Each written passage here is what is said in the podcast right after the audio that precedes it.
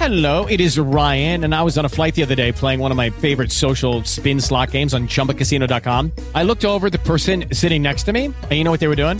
They were also playing Chumba Casino. Coincidence? I think not. Everybody's loving having fun with it. Chumba Casino is home to hundreds of casino style games that you can play for free anytime, anywhere, even at 30,000 feet. So sign up now at chumbacasino.com to claim your free welcome bonus. That's chumbacasino.com and live the Chumba life. No purchase necessary. VGW Group. Void were prohibited by law. See terms and conditions. 18 plus. Studio K! Quando discutiamo di calcio ci sentiamo in bilico, come Pippo Inzaghi sulla linea del fuorigioco. Quando parliamo di calcio non aspettiamo altro se non rivivere quel magone che si ha la domenica sera. Perché sai che la mattina dopo in ufficio, alla fermata del bus, al bar, a scuola, dovrai schierarti con i vinti o con i vincitori in una guerra senza prigionieri. In tuo aiuto arriva 20 minuti di recupero, un podcast che ti aiuta a fare pace con il weekend appena trascorso e prepararti a quello che deve ancora venire. Allora, caro Saverio, bentornato a un nuovo episodio di 20 minuti di recupero, bentornati a tutti i nostri ascoltatori. È stata, come dire, una settimana di ripresa, di lenta ripresa. Ci è voluto Per un po' di tempo. Certo, ci è voluto un po' di tempo per, per lenire le ferite dell'anima. Che però posso dirti, quando si dice che alcune esperienze ti fortificano, fortificano la tua esperienza da tifoso, dopo una finale di Champions persa, perché di questo si sta parlando, posso dirti che il futuro non sembra così malaccio, dopo tutto. Cioè, alla fine, eh, rispetto al 2010, dove c'era una sensazione di decadenza mostruosa, e da, da persona che ha iniziato a seguire lo sport proprio in quell'epoca, e il calcio in particolare, mamma mia che periodaccio, cioè, il, soprattutto per l'epica che si era creata, no? Il condottiero alla guida della tua squadra, il, il magnate illuminato che la porta, che, che da- dalle cui disponibilità dipende l'esistenza stessa della squadra, una generazione di giocatori eh, d'altri tempi da un certo punto di vista già nel 2010, l'Inter degli argentini, insomma, era una narrativa molto romantica, quella del 2010. Quella del 2023 sembra qualcosa di più o molto più vicina alla progettualità che spesso invochiamo. Non so se sei d'accordo con me, Save. Sì, eh, ma guarda, poi sai, quando, quando ti fermi a parlare, la sensazione era sempre la stessa il giorno dopo la finale. Eh, eh, ma magari era meglio se perdevamo 3-0 perché non, non avevamo neanche l'illusione. E no, no, è stato giusto, giusto, Eh, è andata così.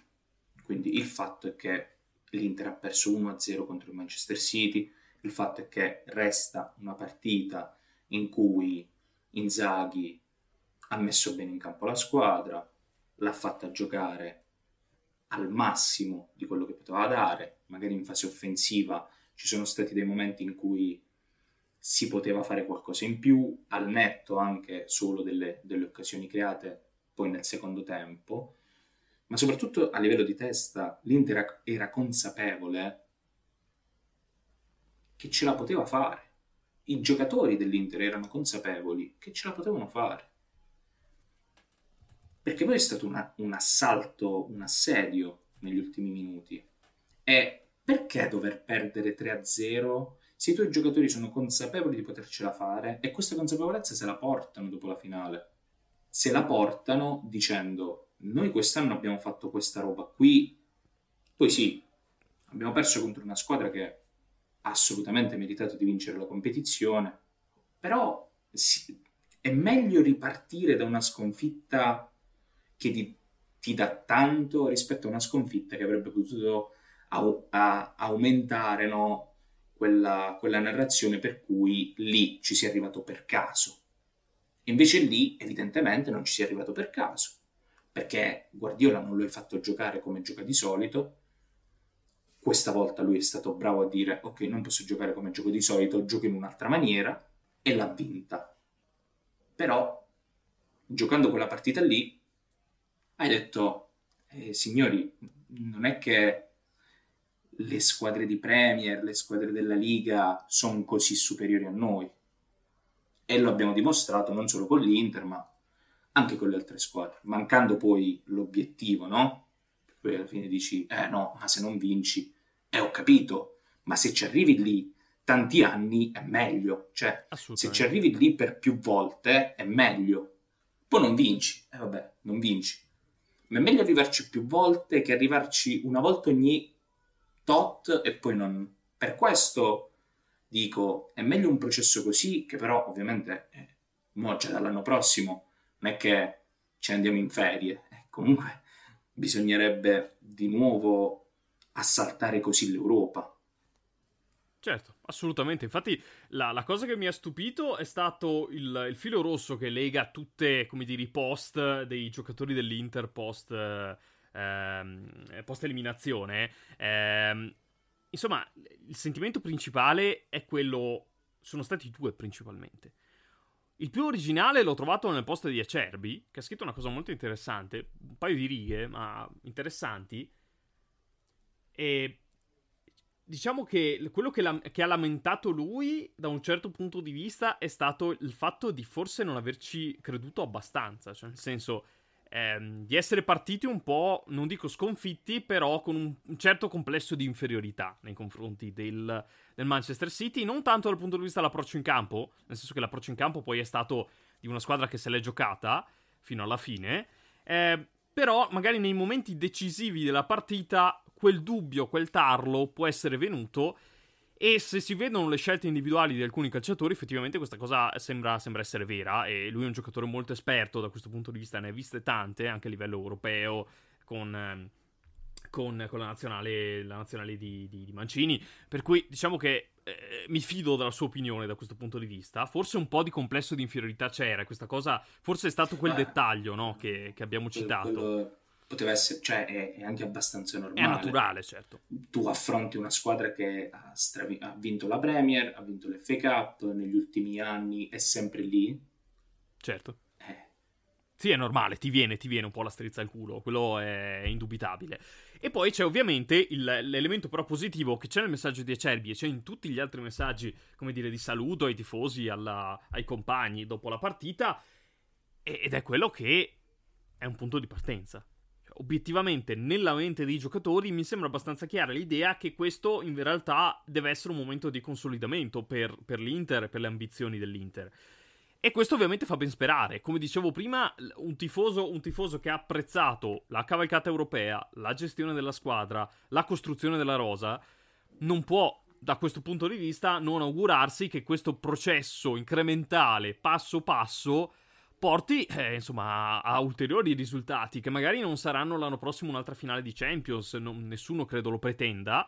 Eh, nessuno sano di mente, poi sicuramente qualcuno eh, reputerà un, un, eventuale non approdo alla prossima finale un fallimento, ma sappiamo che ci sono vari generi giornalistici, uno di questi è la ricerca sistematica del fallimento in qualsiasi impresa sportiva, in qualsiasi come dire, Italiana, eh, se, soprattutto in Italia, certo, ma abbiamo visto che anche negli Stati Uniti questa cultura è abbastanza sedimentata, no? Con tutta la, la querel sull'intervista di, di Yannis, per cui da questo punto di vista non ci stupisce più niente. Ehm, però, insomma, la domanda fondamentale che ne viene fuori da questo periodo, perché non c'è solo l'Inter, ci sono tre squadre che hanno lavorato intensamente per arrivare a delle finali che non le hanno conseguite. Purtroppo il bilancio finale è uno 0 su 3, che era quello che tutti temevano e, e che alla fine se, purtroppo si è realizzato, però lascia, secondo me, deve lasciare delle consapevolezze rispetto alle cose positive che si sono fatte. E allora, Savè, secondo te, queste rondini italiane, un po' di primavera, tanto per usare delle metafore un po' abusate, l'hanno portata nel calcio italiano? Vedremo qualcosa nei, nei prossimi anni? Eh, secondo me, eh, la Fiorentina ha fatto quello che doveva fare. Chiaramente poi le squadre che ha affrontato si può dire mm, sì, però non erano così scarse rispetto alla Fiorentina, è chiaro.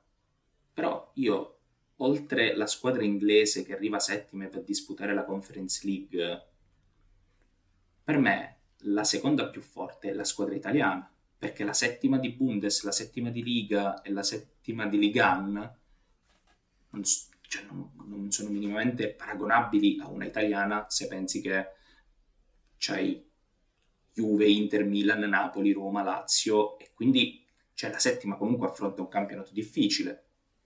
In Liga affronti eh, Barça, Real, Atletico, in, in Bundes se ci, se ci, metti dentro anche i, i, gli psicodrammi della, di Dortmund affronti solo il Bayern Monaco praticamente. E la Fiorentina comunque è, era costruita da quando è arrivato italiano ma anche da prima comunque dall'era commisso ha iniziato questo processo per riportare la squadra in Europa. E quest'anno secondo me non è stato l'apice è stato vedere il frutto maturo e le buone cose che ha fatto la dirigenza della Fiorentina. Alla fine in squadra schierava mh, gente molto forte per la competizione, tra cui anche il miglior marcatore della competizione, che è Cabral, che in due edizioni, se non sbaglio, ha fatto 12-13 gol, adesso non, non ricordo, però. E, ehm, quindi per me la Fiorentina ha rispettato semplicemente le attese. La Roma, dopo il sorteggio, mi verrebbe da dire stesso discorso, anche perché poi sappiamo che Mourinho alle competizioni europee un pelo un pelo ci tiene. Chiaramente sulla Champions erano, cioè, c'erano più dubbi, non c'erano dubbi sul Napoli, dopo il sorteggio per me non c'erano stati neanche dubbi sull'Inter, perché l'Inter poi l'ha dimostrato che ha una squadra molto forte e ha, ha, ha beccato una squadra che insomma, poteva essere battuta tranquillamente così, così come è stato. Il Milan anche ha fatto il suo e poi chiaramente il fattore fortuna è andato a incidere quando no, quarti, tutte queste cose qui si sono ritrovate e ci siamo ritrovati un italiano in finale. E secondo me è stata troppo negativa la narrazione fatta negli ultimi anni, chiaramente anche per colpa magari di prestazioni della Juve, perché sai, poi esci contro squadre molto mediocri e tu lì dovevi vincere. Magari se fosse uscita un turno dopo sarebbe stato diverso. Perdevi almeno contro una squadra che probabilmente era più forte di quella precedente. Certo. E...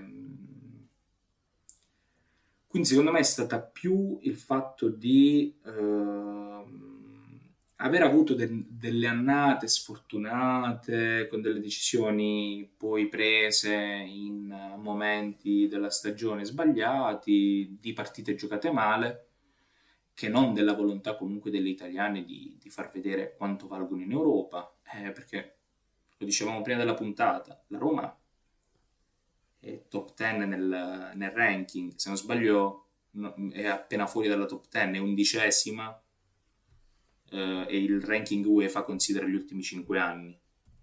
E la Roma in questi ultimi 5 anni, 2018, è arrivata in semifinale di Champions, eh, poi ha, fa- ha disputato una semifinale di Europa League, poi ha disputato una finale di conference, quest'anno una finale di, di Europa League, quindi diciamo che il, diamo peso al, non solo al nostro campionato, eh, però questo è un anno dal quale si può, si può sperare bene. Certo, assolutamente. Senza dubbio. Ma infatti, guarda, Saverio, eh, la, la questione del ranking da questo punto di vista è indicativa di un'ascesa delle squadre italiane. È graduale, lenta, eh, che vede, diciamo, eh, nelle prime 20 eh, d'Europa già comunque 4 italiane e, ed è un ottimo risultato e si attendono ulteriori risultati perché poi sappiamo che alle porte, alle porte della, ehm, delle competizioni europee stanno arrivando sempre più squadre italiane in maniera sempre più consolidata per cui l'anno prossimo eh, vedremo un ritorno dell'Atalanta per esempio no? in Europa League sarà molto interessante vedere, eh, vedere il ritorno di squadre di questo tipo Credo che vedremo anche il ritorno della Fiorentina in conference, eh, se, se, la Juve verrà, se la Juve verrà, come dire, vietato la partecipazione a qualsiasi competizione europea, e, o la Juve, ogni, ad ogni modo, per cui comunque una squadra, come dire, an- anche come dire, sovra, sovradimensionata rispetto alle dimensioni della, della competizione, chiaramente. Eh, un po' come è stato anche la Roma l'anno scorso, se vogliamo ben vedere. Sì, Nel senso sì. che la Roma era, era, una squadra che già l'anno scorso poteva competere per l'Europa League più che per la Conference League, no? Per cui, ecco, forse eh, se, se, in chiusura di, di, questo blocco dovessimo trovare un grande incognita per le finali eh, in generale le competizioni europee dell'anno prossimo, ci sarà la Lazio. La Lazio arrivata uh, seconda formalmente in campionato. Ehm, dovrebbe essere terza, terza testa terza di serie, fascia. giusto? In terza, terza fascia. fascia sì. Per cui potrebbe avere anche un sorteggio non pessimo, cioè difficile ma non pessimo. Soprattutto per la questione degli incroci delle italiane, che crea sempre no, delle, delle, degli accoppiamenti piuttosto strani e aumenta la possibilità delle squadre di alto livello di incontrarsi nello stesso girone. Eh, infatti, secondo me, questa è una cosa determinante. La quantità di squadre italiane che riescono a progredire poi nel, nel, nel girone, nel girone mm, di, di, eliminazione, insomma, è importante. Nel senso, nel momento in cui tante riescono a progredire, aumenta la probabilità, ovviamente, eh, di, di, incontrare, di incontrare squadre diverse poi nelle fasi successive. Ecco, la Lazio, però, rimane un punto interrogativo per quanto mi riguarda. Sì, perché poi diciamo l'Inter con il percorso che ha fatto, il Milan comunque eh, anche solo per tenere la coda no? dell'Inter, quindi inseguire, cercare di migliorare la rosa perché l'hanno chiesto anche i tifosi, adesso poi dipende dalla dirigenza chiaramente, però sono squadre che sicuramente manterranno un alto livello, vediamo la Lazio perché poi Luis Alberto ogni anno se ne deve andare, poi non se ne va. Milinkovic Savic ogni anno se ne deve andare, poi non se ne, se ne va. Si è capito, penso, quest'anno che serve una seconda punta per sostituire Immobile quando eh, si fa male o non può essere disponibile. Penso di sì, ma no, bisogna vedere se gliela prendono comunque di livello. Dici che è arrivata qualche e... letterina allo Tito? Ma è mh, Sarri è stato è, è un allenatore che è bravo a, a diciamo, modellare quello che gli capita sotto mano, però chiaramente eh, c'è bisogno anche dall'altro lato di dare materiale, perché altrimenti non, non si può lavorare oltre un certo limite. Eh certo. Alla fine c'è, c'è un tetto di scendono... cristallo, no? Anche per le aquile c'è un tetto di cristallo. Alla fine in campo scendono sempre i giocatori. Per, eh, quant... sì. per quanto possa lavorare bene un allenatore, no? Eh certo, assolutamente, no? senza dubbio. E credo che insomma l- tutti questi percorsi europei l'abbiano dimostrato poi alla fine. Cioè è dalla costruzione di squadre di valore che poi gli allenatori riescono a ottimizzare queste risorse. Risorse che direi, con un gancio un po' improvvisato ma doveroso, sono state utilizzate con dovizia di di, di, di, insomma, di, operato da parte di Denver, che rispettando perfettamente il pronostico ha concesso appena una partita della serie a, a Miami e si è aggiudicata il titolo. Il titolo. Savè, che percorso che hanno fatto questi minatori? È un percorso che parte comunque da, da lontano. Mm, possiamo dire da, da quando Jokic è stato draftato nel, nel 2014. Eh, quest'anno si ritrova a 28 anni a vincere il titolo totalmente in linea rispetto a anche altri campioni del passato. Eh, una franchigia che ha come eh, giocatore franchigia un ragazzo di 28 anni e che quindi ha altri anni da fare ad altissimo livello ma il, diciamo, il secondo violino, che è Jamal Murray, ne ha 27 e così a scendere, Michael Porter Jr. ne ha 26. Uh, quindi è una squadra che anche nei prossimi anni può mantenere questo core senza dover uh, per forza fare degli sconvolgimenti. Quindi ha vinto l'anello l'ha vinto miglior dirigenza degli ultimi anni per come ha lavorato. E l'ha vinto un, un, grande allenatore che è riuscito a, a gestire un gruppo, a modellarlo e a renderlo perfetto, diciamo, intorno a, al suo giocatore cardine e l'ha vinto un giocatore che eh, di fatto è l'unicorno di questa, di questa lega. Poi tra l'altro gli, uni- gli unicorni sono arrivati in NBA diciamo da, da Novitsky per me, perché è, è un concetto mh, che gli americani danno molto a giocatori europei di quella stazza lì e con quella Mhm. tecnica lì. Ce, ne, ce n'erano stati anche in passato, ma da Novitsky in poi eh, si è capito che potevano anche essere impattanti. Lo poteva essere anche Bargnani, non lo è stato per tante cose, lo è stato Novitsky, lo poteva essere Porzingis, soprattutto appena entrato nella Lega, fece delle robe paurose a New York, non lo è stato anche lui per infortuni, adesso ci ritroviamo Jokic, due volte MVP della regular season, meritatamente, perché poi lì vai a contare tanto, cioè si contano i numeri, si contano i numeri e i numeri ce li ha tutti, e quest'anno non MVP, ma pazienza, ha vinto l'anello e l'MVP delle finali, che ha detto di aver lasciato, il trofeo l'ha lasciato nella sala dei magazzinieri e poi non l'ha più trovato, quindi, quindi immagina la considerazione che lui ha eh, nella sua vita di quanto possa incidere nella, sua vita, nella vita stessa il basket per lui. Certo. È una certo. An- anche queste cose qui è una cosa straordinaria. O i riconoscimenti individuali, insomma. Perché, perché lui ha spiegato, ha detto, questo per me è un lavoro, per questo mi presento sempre con l'abito, perché que- questo è il mio lavoro. Alla fine del titolo, eh, però, ha fatto capire che comunque, oltre il basket, c- c- uscendo dal parquet c'è altro.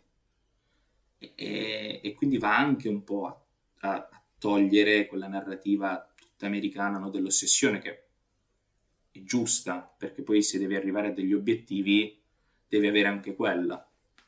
Però c'è anche altro, giustamente.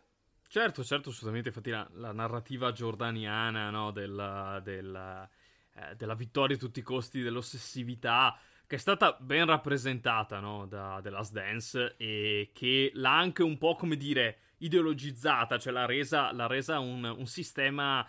Un sistema ideale, non è l'unico sistema possibile, l'abbiamo visto, l'abbiamo visto da No, Jokic. secondo me è un sistema che può funzionare se sei un determinato tipo di persona, Certo, non esatto. vale con tutti. E quindi poi estenderlo a tutti magari potrebbe essere dannoso. Certo, è una logica assolutamente legittima dal punto di vista individuale. Nel momento in cui riguarda un'etica individuale al lavoro come allo sport, quando lo sport è Sì, di così no, alto livello, chiaramente, è- chiaramente è, un, è un approccio. è un approccio. un bravo, approccio. esattamente. E è bello vedere però anche degli approcci diversi. E- È interessante che vengano da mondi culturali ehm, per certi versi distanti da quelli degli Stati Uniti, perché sappiamo che eh, da questo punto di vista in Europa c'è, c'è, come dire, un'area un po' diversa, nel bene e nel male, chiaramente, pregi e difetti.